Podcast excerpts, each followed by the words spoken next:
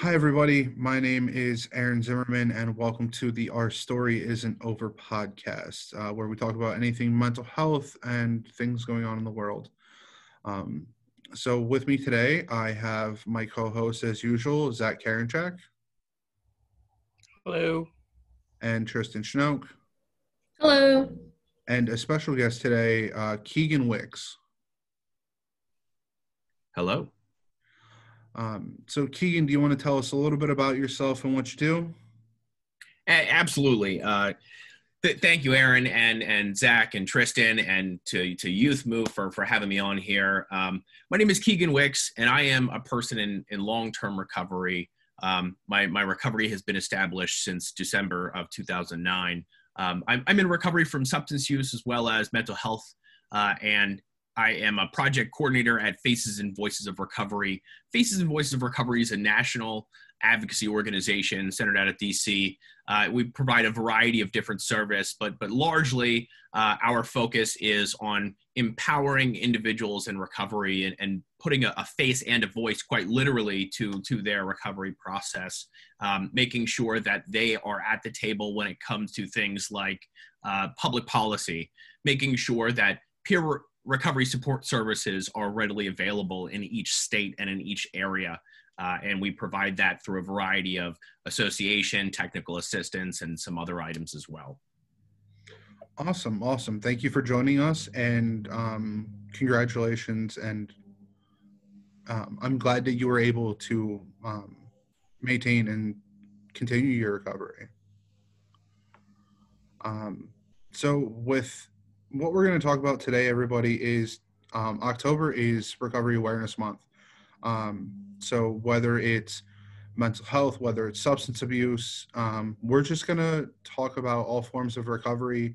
Um, maybe Keegan can give us some recovery tips and uh, things that help him and kind of go from there. Um, so I think my first question is, uh, what is recovery to you guys? Um, so I guess we'll start with Zach. What is recovery to you? I think recovery, uh, at least to me, is about being able to function. So, like, being able to, you know, remember to get a shower every day, going to work. Because um, I have major, like, I, I haven't hid the fact that I have major depression. And um, when my depression is really, like, active, I kind of skip those things because it's just easier to skip than them do them. So to me, like recovery is about uh, functioning on some level, or, or as since I'm a millennial, we call it adulting. You know, being able to adult uh, on some level where, you know, like I said, I'm functioning. Um, I may not be uh, a hundred percent, but I'm you know able to function. Okay, thank you, uh, Tristan. What's recovery to you?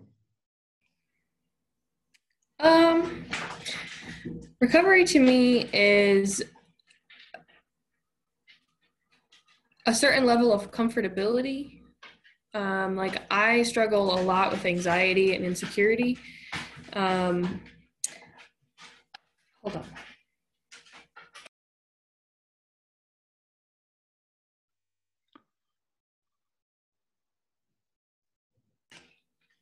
Sorry about that. Um, so recovery to me is like I have this goal of of actually having confidence in myself. Um, but that is a process. That's not just okay. One day I'm going to wake up and feel confident. Um, so to me, I guess that would be the the process of recovery is not is is actually bigger than the destination that you're that you're hoping for um, because i learn a lot more through the process and i don't know if i'm ever going to get to that destination. So that's just my goal. I i just the process of recovery and the process that i go through every day and wake up and tell myself that i'm good enough or tell myself that i'm worthy that is like I guess you would call it the meat and potatoes, in my opinion. Awesome, awesome, thank you, uh, Keegan. You're what's recovery to you? Great and and really really wonderful answers. So yeah, I, I think I think for me, I think recovery is everything. Uh, re- recovery is incredibly holistic and, and it's all person centered. Um, and it, what what I find fascinating and exciting is that recovery can change. The the de- kind of the working definition of can change depending upon what situations I am, uh, what what uh, what I'm involved in, what my diagnoses are, what I believe recovery is for me. You know, re- recovery always being person driven. Um, you know, what I uh, what I say recovery is is kind of largely what recovery is, uh, and and it's kind of ever changing. Um, you know, my process of recovery may be fundamentally different than than Tristan's or Zach's, and uh, and that's exciting. You know, and that there is um, you know a, a, definition from sub uh, from SAMHSA, the Substance Abuse and Mental Health Services Administration, which kind of simply puts it as a process of change through which individuals improve their health and wellness, live a self-directed life, and strive to reach their full potential. And I think for me that, that that's a good description of of what I face on uh, a regular basis, or, or what I have opportunity to experience and continue to work towards as a goal uh, in my life. And you know, it's something that in, involves um, you know it, it, it's multifaceted. So r- rather than just what for, for, me for a number of years what i had kind of assumed recovery was uh, which recovery in and of itself was a foreign concept to me. Um, when i was struggling with mental health i thought it was uh, not wanting to commit uh, uh to, to um, complete suicide um, when I was using substances, I thought it was just not using substances. And, and to me, I had discovered that it was a lot more than that. And, and that not only that, but through this kind of recovery process that Tristan was referring to, um, I, I, had opportunity for a lot more than that. Um, so I so I think kind of my my my quick summary is it's it's a, a culmination of things for different people, be it harm reduction through um, needle exchange services or safe consumption sites for those who continue to use substances, uh, from peer recovery support services, providing hands on lived experience from professionals in the community, to uh, safe housing and other uh, financial resources like occupation um, and, uh, and, you know, and community. You know, um, so National Recovery Month was the month of September, uh, and and in National Recovery Month, this kind of joint theme that was celebrated all across the world was um, Join the Voices for Recovery, uh, celebrating connections. And I think uh, what one thing that I had heard before is, um, you know, connection is really what recovery is all about.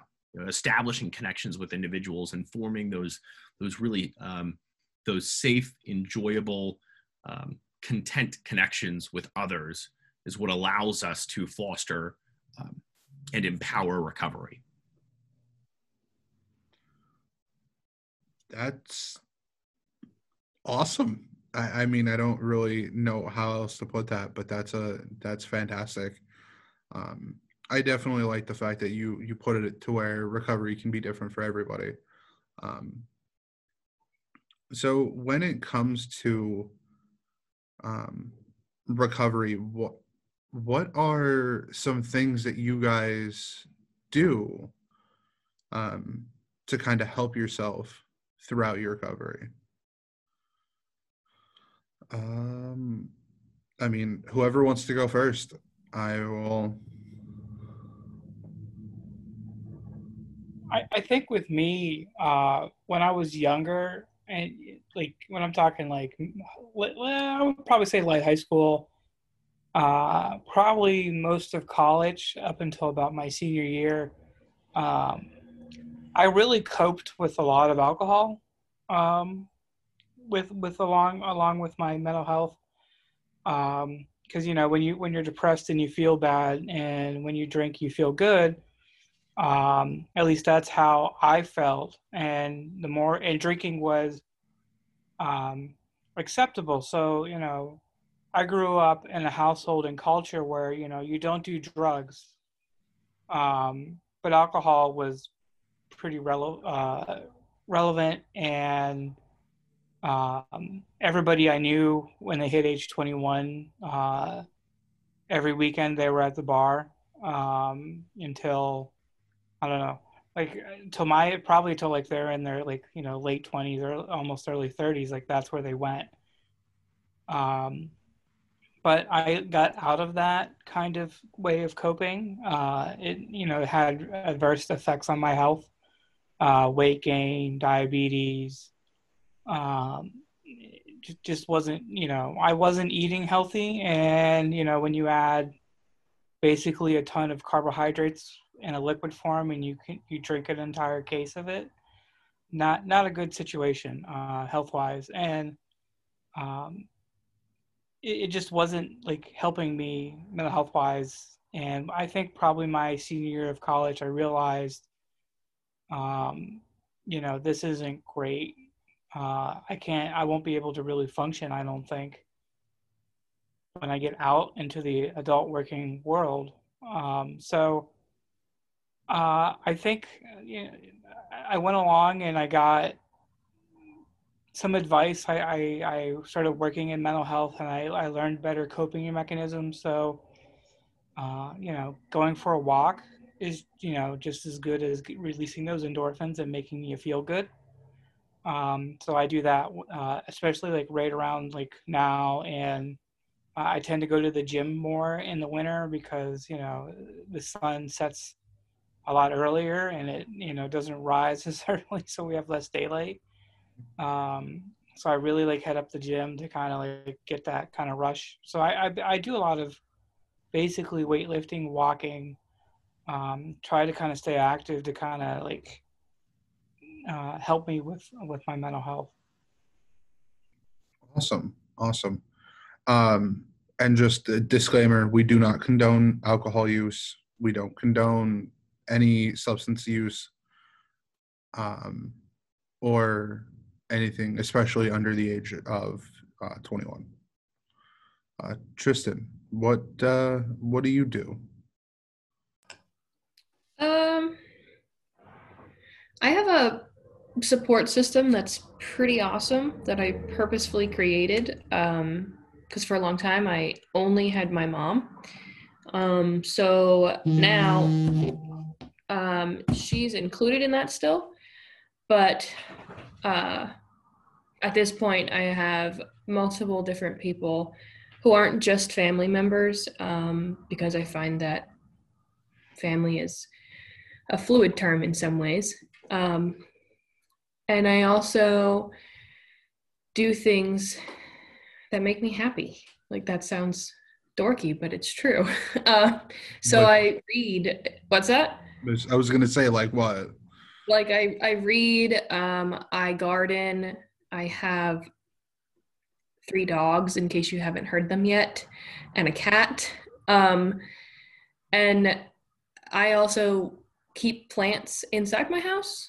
I'm working to like you know, fifty of them. so they make me happy. Um, and then I use certain coping mechanisms when I'm really struggling. Um, sometimes I write things down, uh, and that helps a lot. It's not like a daily journal or anything. It's just uh, sometimes just getting that out on paper is very helpful. Um, I do practice a lot of deep breathing, and that's also very beneficial, um, especially when I'm, you know, getting frustrated or uh, with myself or someone else. Um, and then the last thing that I do that I do all the time, 24 7, is I always have a worry stone with me. Uh, so I can pull it out of my purse or my pocket at any time and just kind of feel that connection um, to the mindfulness that I need at that moment.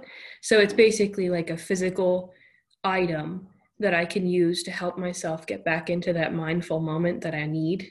Um, and actually, my husband and I have two, like, we each have one. So it's kind of nice to know that it's almost like a connection to him as well. Um, so that's some of the stuff that I try to do when I'm when I need support.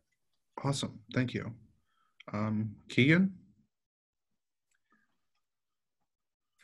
For me, uh, what what I have done to maintain wellness or retain wellness and sustain my recovery has really evolved a lot over the years.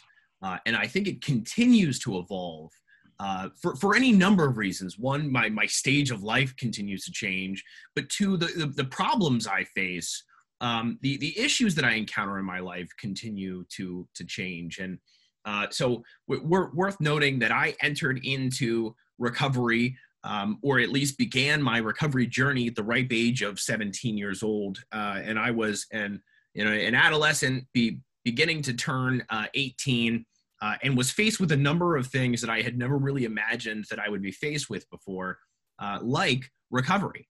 I, I, I never really fathomed that I would be in a position where getting help or having a problem with mental health and a substance use disorder would kind of be at my doorstep. Um, and, and so from residential care um, to psychiatric facilities to regular outpatient and um, you know, meeting with medical providers and establishing uh, open communication and dialogue between all of my providers to navigating uh, my family and receiving family support. Um, so, so it, it's kind of it's evolved um, a lot over over the years, and um, you know, a couple things now, or kind of through my journey that I've I've really discovered. Um, the, the first is um, one I, I actually i think that this is important so so i have i've held a variety of roles uh, in my professional career related to the recovery field hmm. um, whether that is direct service uh, that i've been providing through clinical care or support in a partial hospitalization setting or uh, being a recovery specialist and now uh, on a much larger um, scale out of direct service providing national advocacy work um, you know, it, it's important to say that, you know, currently what am I doing for, uh, for my recovery? Well, currently I'm in counseling you know so so as a person who continues to advocate and navigate life um, you know i i myself am engaged in that process of being in therapy and having a safe person to to talk to and navigate with. And, and i think that that's something that for um, I, I think continues to receive a lot of kind of negative publicity around that or or professionals can get hung up on that because they are in this professional setting they themselves no longer need to access this type of care. And so i love uh, hearing what you all are talking about that there are things that continue to, to occur and ways that we continue to address how how we retain that wellness. And so being involved and i've been kind of you know as as time has ebbed and flowed um, in and out of uh, receiving therapy for for any number of years. And and it's been a wonderful experience where i've continued to have opportunity to grow and develop.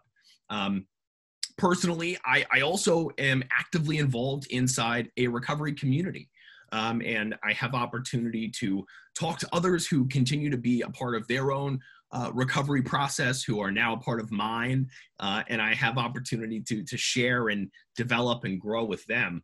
Um, and and I think the other thing that has really uh, has has derived from my own recovery is wanting to provide access to this to still others.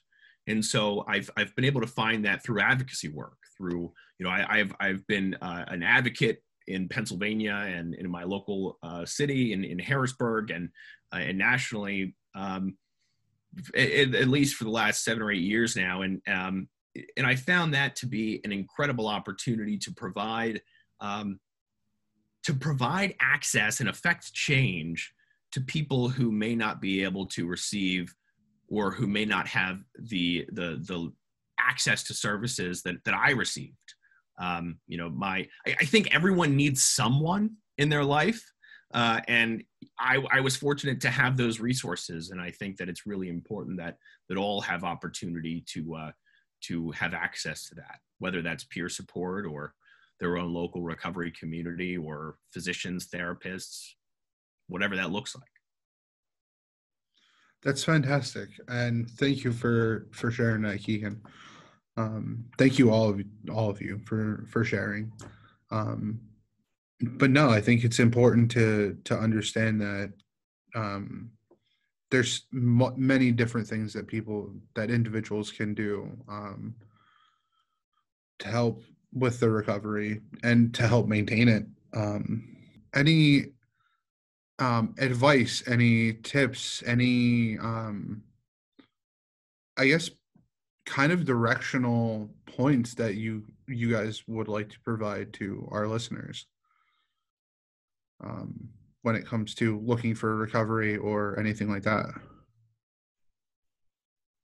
Yeah, I'll I'll uh, I'll gladly jump in. So, um, you know, I, I think I think the, the, the first piece of the puzzle that I, would like to talk about is that the the words we use matter, uh, and and so similar to kind of the, the title of of this podcast, um, you know, one of one of the things that we talk about internally and and and externally at Faces and Voices of Recovery is that that our stories have power and that the words we use matter. Uh, and and thankfully, there's a tremendous amount of evidence behind language use, and um, I, I, won't get into kind of the the nitty gritty of that. But but what I can share is um, helping eliminate negative public perception is incredibly impactful to people in the recovery community and people yet to seek recovery. And that can be identified in a couple different ways. One is to, to talk about when an individual is discussing their problem or potential problem with substance use, uh, rather than referring to them or uh, or when publicly speaking, referring to themselves as an addict or alcoholic, talking about being a person with a substance use disorder, um, or being a person with a mental health condition, uh, or um, you know, rather than calling a person uh, crazy or or in kind of common language talking about, oh yeah, I was so bipolar the other day. Um, you know, eliminating those types of language from from our um, from our dialect, I think, is really important. Um, as a matter of fact, currently at Faces and Voices, we have an initiative, uh, a call to action for people to sign on to a petition to change the names of National Institutes of Health and have them remove the words abuse from their titles. Um, because what we found is talking about abuse when it talks about substance use is really damaging and helps um, helps further stigma that people are somehow um, uh, uh, what I'll say as kind of using substances as a choice or uh, or it it criminalizes the issue, um, but kind of putting it as matter of fact helps create this being a public health issue that it is. Uh, it's you know it, it's not uh, negative behavior that we must punish and criminalize, rather um, experiences that we have to help people through, much like anything else in their lives. And so you know I, I don't I don't refer to someone as a cancer when they are an, a person who has cancer. Uh, and so I think the same is when I talk about people with mental health and, and substance use, and even my own self. And the, the, the language we use matters. And I think that it's, it's one of the easiest ways to make one of the biggest impacts in our life, in our work we do, and to show that people are of value. No, that's awesome. Um, I I mean, I'll sign the petition. Like, you just send it to me. Yeah, I, I, I tell you, I, I would love to send that petition along for you to distribute to your members. Yeah, I'll sign it. Don't you ain't got to worry about that. Um, no, but that's fantastic. Um, and yeah, the how we talk and the words we say, it, it does. They hold a lot of power. Um, there's very few things that you can't get back once they're gone in this world, and that, that's time and it's words. Words said can't be unsaid. Um, and it's something that I think we need to think about more. Um, Zach, you have any any input? I hundred percent agree with what Keegan said. I think you know language is very powerful. Um, I know, I, I know, like when you reframe alcohol abuse um, where I grew up, they turn it into a joke. Um, you know, like we say, you don't abuse. Like, like it's not a serious topic when you use abuse. It's it's like culturally, I don't know if it's just the area or the people I grow up around. It, it's just when you use like alcohol abuse or drug abuse, alcohol abuse is you know treated as a joke and somehow turns into a joke, and people make it a joke and don't take it seriously. And when you say drug abuse, they think this person is always strung out, can't hold a job, is never working. I, agree. I think the terms have to change. It, it's the same thing with mental health. Like when someone says they're like, you know, I know an individual who has bipolar, and when they're on their manic day, um, a lot of people say, "Oh, they're being very crazy. They just need to calm down. They just need to chill out." You know, if you understand that that individual has bipolar and you know right now they're kind of manic you, your response and your language will be completely different uh, compared to just not knowing the person well enough or they haven't disclosed that they have bipolar disorder or i mean i have been i've been have target i have been targeted by that kind of language when i'm really depressed and sad like you know just smile a little bit you know just think of think of better things or like and, and to me that just tells me that the individual doesn't understand uh, depression or if i say i'm depressed it ought, even though we talked previously in a previous episode where i have suicidal thoughts and self-harm um, because i say i'm depressed it automatically goes into i'm thinking about suicide and then i'm going to do it. Uh, but I, I totally agree. The language around everything I think needs to start changing, and we need to be more positive about it, and we need to, you know, what we say can have an impact on people, and especially when you're really young still, because we're because we're, our brain is developing, and we're trying to, develop that self identity from our parents. Um, you know, if someone said you're crazy, that that may have a big effect on how you perceive yourself and how you go forward. Yeah, and it's again like I can't agree with Keegan. I can't agree with Keegan more. Like it, what what you say matters. Tristan. Um, I have to agree with that like wholeheartedly because I find that in the area that I grew up in, which is um, Schuylkill County, you say someone is a drug addict or they're a drug abuser or whatever that whatever word you choose people automatically look down on that person. Um, but if you say someone is an alcoholic or an alcohol abuser, it's like whatever, you know. And and a lot of people from my area don't even think about alcohol abuse or alcohol use or um, alcoholics in a lot of ways that they are. Like they kind of specifically think of this stereotypical older guy who opens and closes the bar. Um, but that's not always it. And I think that language, if the language would change, people would better understand what it even means to be an alcoholic or someone who struggles with drug use, things like that. Mm-hmm. Yeah, like, sorry, Keegan, go ahead. Sorry, I was just gonna. I j- jump in again here because because this is um it's a, it's a topic that I'm really passionate about and, and I gotta say when I started this journey it was a topic I was not passionate about. It, it was a topic I didn't see any value in. Um and I think one of the ways that we affect change is by having conversations individually with each other. And and these are you know we, we've been we've experienced the way we talk for as long as we've been talking. And so changing this language presents challenge. And um, and so you know even when we say words like abuse and abuser it indicates that someone is abusing a substance which isn't an appropriate reflection of really what's happening you know using a substance is just one small part of a layer of a larger issue that is is often based um, in trauma in other mental health experiences in um, in you know genetic issues and so on and so forth. And um, and, and so i think when we use terms like a substance use disorder or a mental health condition or being a person with bipolar disorder um, it, it really allows us to elevate those voices. And and the the kind of second piece that I'll say um, that I, I want to make sure that I, I, stress, especially here in Pennsylvania, um, individuals who are in and around recovery, your voice matters when it comes to voting.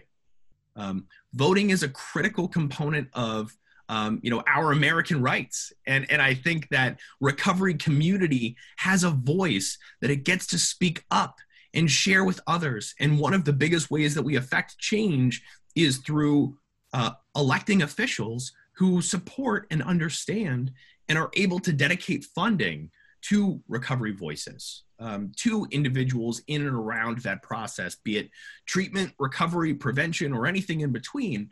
Um, and so I encourage you to check out, um, you know, what what things look like in in this election cycle, and um, you know, regardless of where you stand, you know, and continue to lift all voices in all advocacy efforts. Um, you know, Faces and Voices has some great resources where you can go onto our website and look at Recovery Voices Count for some clearly cut, intentional ways on how to get involved, how to get up off the couch and really affect change this election cycle. Um, and, and really highlighting that um, recovery should be a critical topic of discussion at all levels of, of civic engagement. Thank you for that, Keegan. If you can send me your website, I will make sure to put it in the show notes. Um, put a link to the web for your guys' website in the show notes. Uh, thank you. um, but yeah, I think it's it's very important. We're at a, a tipping point in America right now, um, and we need to begin to lift other people up.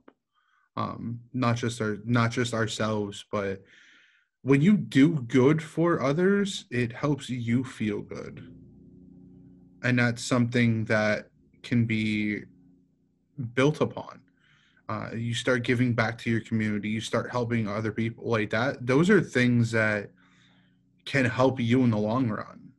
I mean like am i right yeah absolutely and and you know, and unfortunately, our, our country has a history of um, of oppression and marginalization of communities, whether that's Black, Brown, Indigenous, or, or people in recovery in the mental health world, um, or, and, and everything in between. And I think that we we have this wonderful opportunity to highlight and elevate um, these these critical experiences so that all can continue to be at the table and you know e- even in pennsylvania it, it's a common misnomer to think that individuals with felony convictions don't have a right to vote and that's not true uh, individuals with felony con- convictions absolutely have a right to vote in the state of Pennsylvania.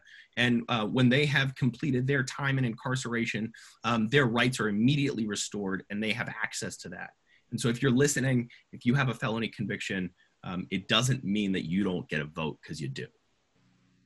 Awesome. I actually was not aware of that. Um, so thank you for that. Um, but I think at this point, it's just, you know, we as a people need to begin to focus more on building your communities up and doing what you can for your neighbor and and it's the small things like that that'll go a long way um, especially I, I think um, giving back could be a good part of your recovery too. I mean, I mean, correct me if I'm wrong, because I, I'm, but I'm, I think just giving back is part of it. I know um, I worked in a, um, drug and alcohol facility before uh, joining Youth Move, and one of the things they did was um, our inpatient clients every year would go and help um, with the um, the local church's uh, Toys for Tots drive, um, just to give back to the community. Um, so I think that's something that it, it, it, I think giving back is a big thing um, for everybody.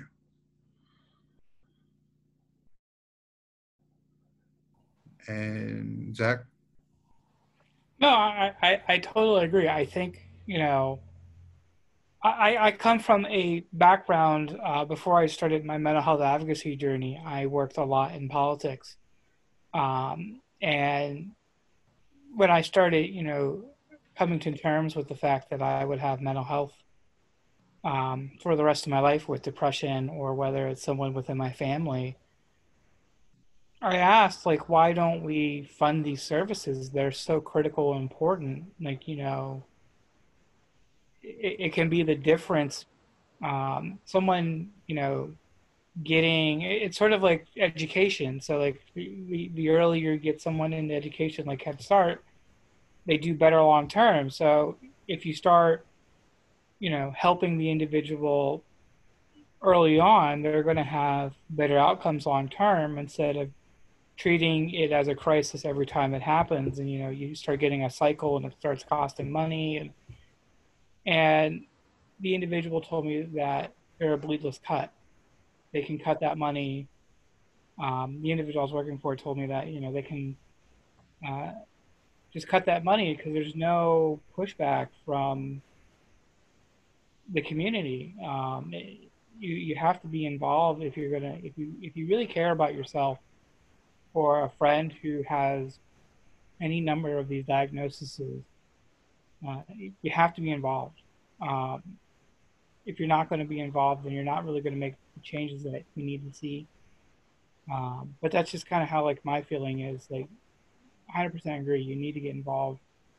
Um, sign the pledge that Keegan talked about earlier.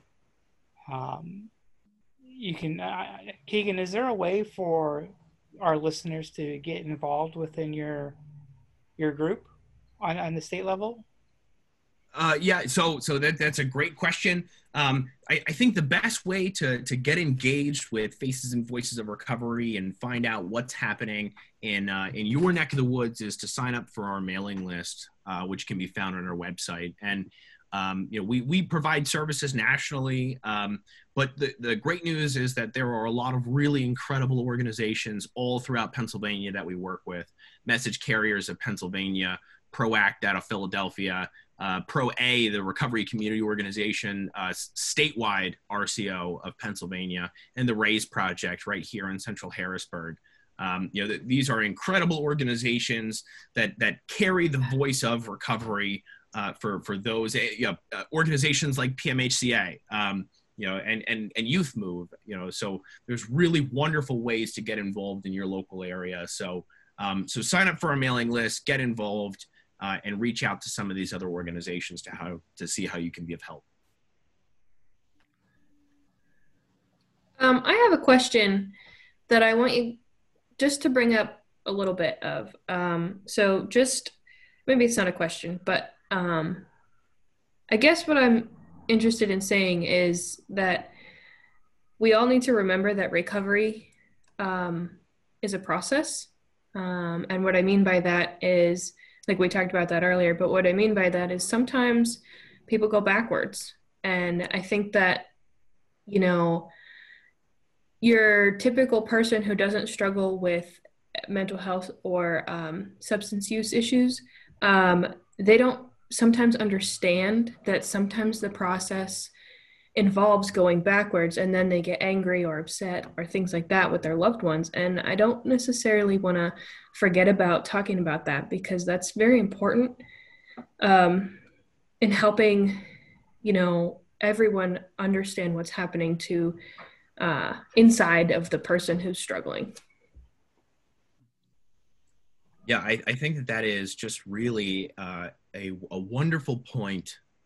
And and, and actually a, another opportunity for language use like we were talking about earlier um, w- one of the terms uh, that is kind of commonplace and, and generally has a negative connotation is that if somebody uses substances again after a period of time of not using them we, we call it a relapse. But but that that can have such negative connotation. I, I offer to you an alternative which is a recurrence of use um, again it, it, can be a, a, challenge to kind of implement that in my daily language but i help i think it helps clearly articulate what we're describing.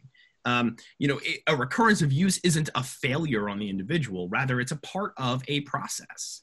Um, and and and in that um, you know i would equate that to um, being a person who has a diagnosis of cancer uh, if their cancer comes back up again, we don't generally blame the person for that occur for you know for that. You know, it doesn't become a failure on their part.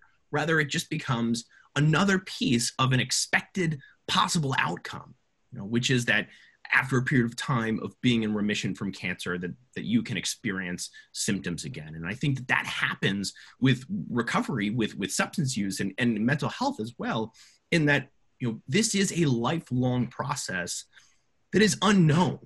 Um, and it makes sense to me when i think about um, you know it, that there is an outburst uh, or, or, a better way to describe it is um, a new experience. Perhaps if somebody with a bipolar disorder has um, uh, an episode of mania or somebody who uses uh, substance use or, or, who has a substance use disorder returns to using um, heroin again you know that this doesn't mean that um, a it doesn't mean that they've failed. B it doesn't mean that they've um, you know they've somehow done something they shouldn't have.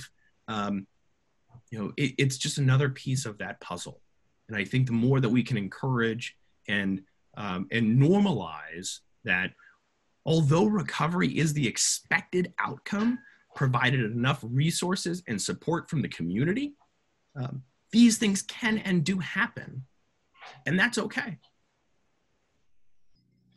Yeah, I I 100% agree. I actually really like that terminology, reoccurrence of.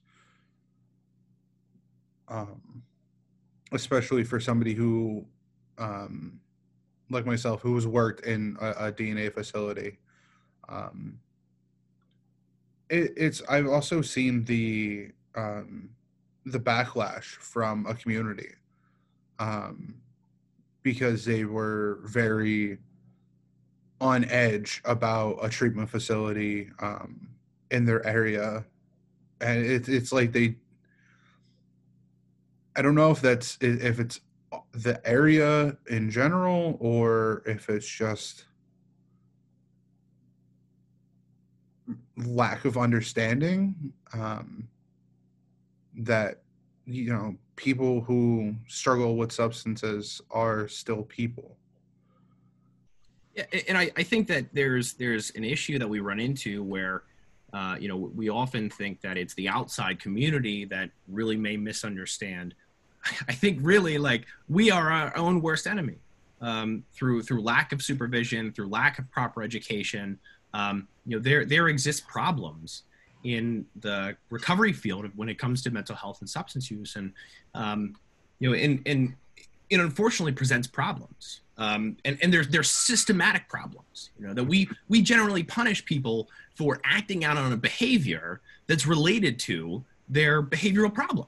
Um, and so um, that has to change. You know, the, the idea of like for me as, as a young person, uh, when I was in residential care, I was um, unsuccessfully discharged from a residential provider because I had a behavioral issue while I was in the facility. Um, and, uh, and, and mind you that that was that was a behavioral issue that didn't put others at risk. Um, but it was a behavioral issue that they had a ground rule for, and I, you know, I broke that. And, um, you know, I, thankfully I, I, am here and I have survived through that, but that mm-hmm. isn't everyone's experience. Um, the, the, sad truth is that if I wouldn't have had a loving family who essentially acted as peer recovery support providers for me, coaching and helping me navigate through systems as an adolescent I had no idea how to navigate through, my story probably would have been different. Yeah, and I I mean I can agree. We are definitely our own worst enemy. Um, we can we can hope to to do what we can for individuals. Um, it's just it's hard because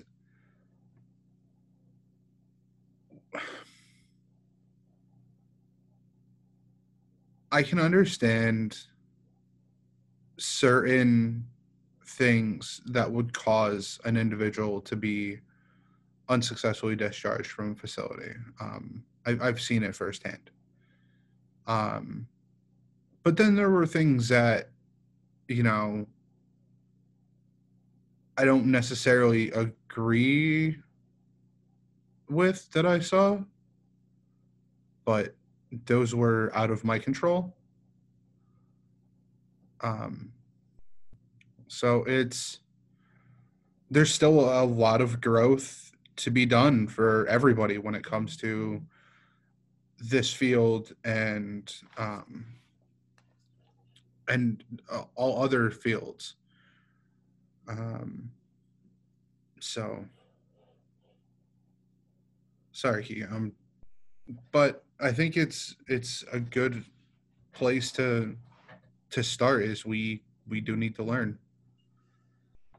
Um, good. I know you were unmuted, so yeah, no, I so I I'll, I'll send you an, another some information about some some research behind kicking people out of um, addiction treatment um, and and how you know ultimately it, it leads to an ineffectiveness of, of our uh, program and ultimately people receiving help. Um, and you know I I would offer um, you know another thing speaking of like individuals in their recovery process and, and what we can do to support is is really encouraging family to get involved and, and i understand that you know like, like i had said earlier kind of everyone needs someone um, you know i, I was uh, i was fortunate to have a family that was interested in getting involved in my recovery process and and, and actually continues to be involved today um, but but I, I, recognize that that isn't everyone's experience. There's some great material out there. Uh, there's a book called Beyond Addiction um, that that is a, a, really wonderful read that talks about how families and loved ones can support um, their uh, their sons, daughters, spouses to achieve and sustain recovery through a process called CRAFT, Community Reinforcement and Family Training, um, and which is really a culmination of motiva- motivational interviewing and some other things that. So I, I would recommend that but also um, you, know, not everyone has access to to to that not everyone has uh, family for, for one reason or another who who can provide that and and that's really where i re- recommend strongly um, peer recovery support services both in the mental health space and, and in the substance use space. And um, you know it, they they are the advocates the cheerleaders the mentors the um, the, the the the shakers and movers of for people's lives who can help them navigate care um, and really receive resources that ultimately help sustain people's life and recovery whether that's you know finding um, employment and learning job skills through um, through a local office of vocational rehabilitation or uh, or whether that's finding a recovery program that's suitable for them or kind of anything in between so um, the, the great news is that there are an abundance of peer recovery support providers all throughout pennsylvania that that can be tapped into. Um, and, and really what that is for anyone who may not be familiar, it's an individual with lived experience in a recovery process, um, helping other individuals who are seeking recovery to navigate care. Awesome. Learn something new every day because I wasn't aware of that either. you you are just giving us so much awesome information. This is fantastic. Right. Um, well, everybody, so we're at about 40 minutes um, for the episode. Um, so, Tristan, clothing, cl- uh, closing thoughts. um, I guess my closing thoughts would be that I really appreciate Keegan and all of his knowledge and um, his willingness to share some parts of his personal story. Um, so, and I think that um, recovery, people need to keep in mind that recovery can happen. And again, it's a process. Um, and sometimes it's not easy. Um, so don't be so hard on yourself. Thank you, Tristan. Zach? I just want to thank Keegan for uh, spending some time with us on this podcast. I know um, it's an area that we need to expand and work on when it comes to these services. He had a lot of good advice. Um, and I look forward to having continued dialogue and discussion um, around these topics as we as we continue to do our podcast. I think he um, I, I thank you for sharing that uh, petition pledge with us um, and giving us some good information to put up on our website.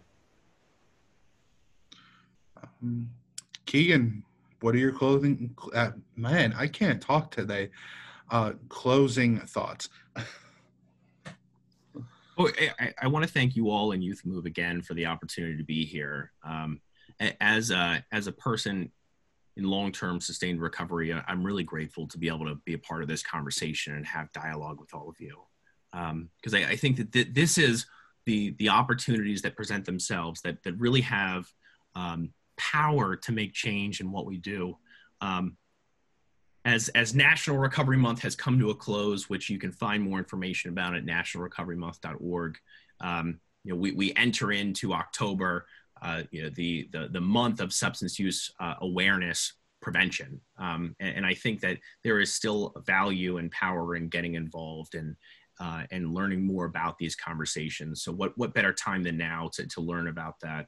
Um, and, and, finally, I, I would I would offer prevention works treatment is effective, and people can and do recover. Recovery is the expected outcome provided the amount of support and resources that we dedicate to each individual. We know that five years of sustained recovery, recurrence of use drops by 85%, and that should be the expected outcome that we're always working towards. Thank you. Awesome. Um, thank you very much, Keegan. And thank you for sharing your story and your knowledge with us and just being part of the podcast today.